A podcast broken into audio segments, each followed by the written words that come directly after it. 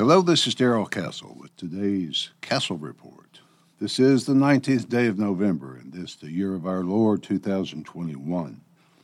This is the week before Thanksgiving, so no Castle Report next week. Take time to give thanks, to reflect, and to enjoy your families. Today, though, I will be talking about how the reaction to the COVID virus has created a climate of fear that has allowed the government to destroy the Bill of Rights with very little opposition, at least until now. Socialism is the enemy of the Constitution and of constitutional government in general. Socialism is at war with the Constitution, and for the last century at least, socialism has been triumphant over constitutional government.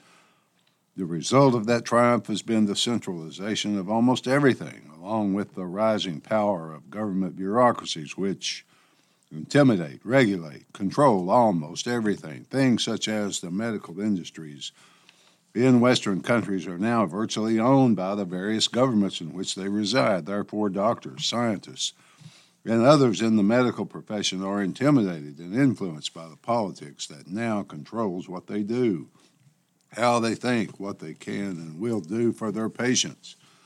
The advice of doctors to their patients bears a remarkable resemblance to the political thumb under which that doctor resides. Here is what most people apparently do not understand that where most, if not all, of the divide among people originates. Governments lie, cheat, and steal. They always have, perhaps at least it appears they always will. We should therefore keep that fact in mind when we deal with anything governmental or anything controlled by government. Today, unfortunately, that is almost everything. Governments are made up of mortal human beings like the rest of us. But they don't see themselves that way. The Constitution was written as a document whereby ordinary citizens could hold government accountable and could prevent it from running out of control. Ordinary people were free to criticize government officials as is enshrined in the First Amendment, the triumph of socialism destroyed the Constitution, or at least the Bill of Rights, so there's nothing left but the oppressive hand of government and its captive bureaucracies, its captive media, or its propaganda wing, since what used to pass for journalists are now also captive. Any dissident searching for truth will be quickly destroyed treated as a conspiracy theorist or a Russian agent, since dissidents are not real journalists, as say a writer for the New York Times or the Washington Post is a real journalist, they have no First Amendment protection. They can be arrested on made up charges at the government's whim, as was Julian Assange. The only people allowed to call themselves journalists are those who spout out the official authoritarian narrative as it is presented to them.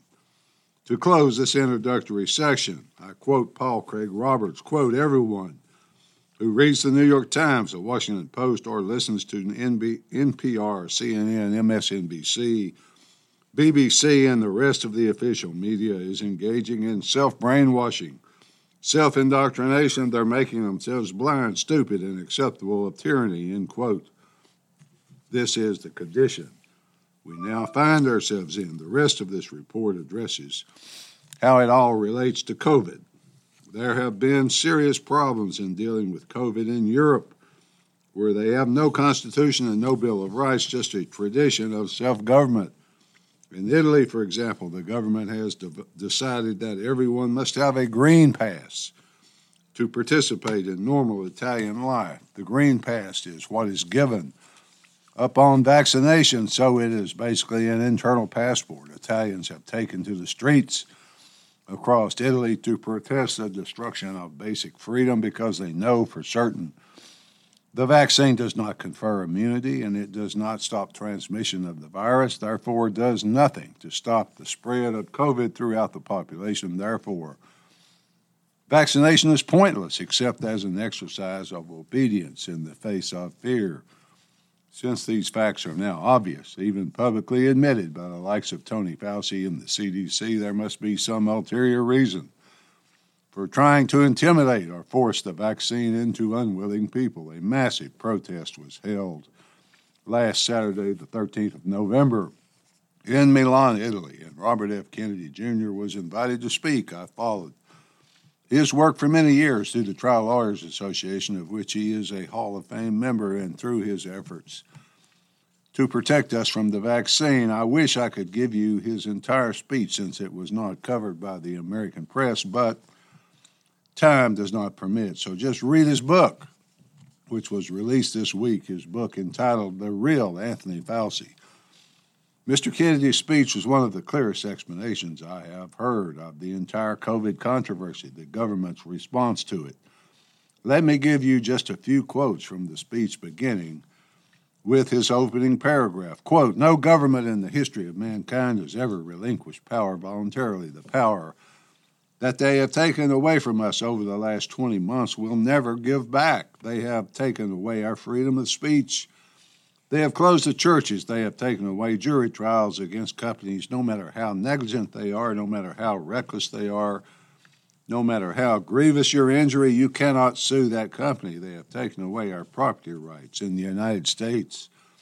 They closed a million businesses for a year with no just compensation, no due process. They've taken away our right to be free of warrantless searches and seizures and surveillance by the government in the United States. All of those rights are enumerated in the Bill of Rights of the United States Constitution, and among the most important of those rights, after the right of free expression, which is gone, is the right to be able to participate in rulemaking. End quote. He went on to describe a system which no due process exists. There are no t- real tests, no real attempt to publish and explain the law that is being proposed to the people.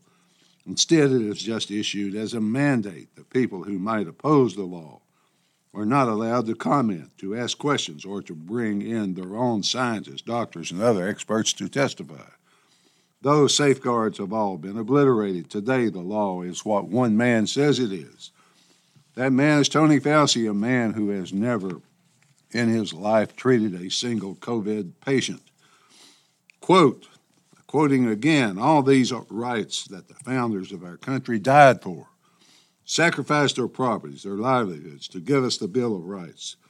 All these rights over 20 months have been obliterated, taken from the American people, but not just the American people. This is a global coup d'etat against liberal democracies across the planet. All these rights that were taken away from us, these governments said it was only temporary. They said it would only be two weeks in truth. You can all see what is happening. They will never give them back unless we make them, end quote. He went on to point out to the Italian people that the Green Pass is not for their health. It is for totalitarian control of transportation, bank accounts, movement, every aspect of their lives.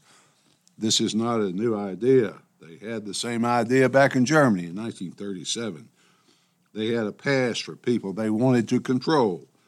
We need a green pass to make sure everybody gets vaccinated, but they admit it does not prevent transmission, does not prevent you from getting the disease. The vaccine will not stop the pandemic, so why? Why do we all need to get vaccinated? Public health is about saving lives. But this is about control and controlling our society, controlling our children. The only reason people don't understand these things is the manipulation of fear. Mr. Kennedy pointed out that if people would just take the time to do their own research instead of trusting an untrustworthy government and its own medical establishment, they would be more afraid of the vaccine than the virus.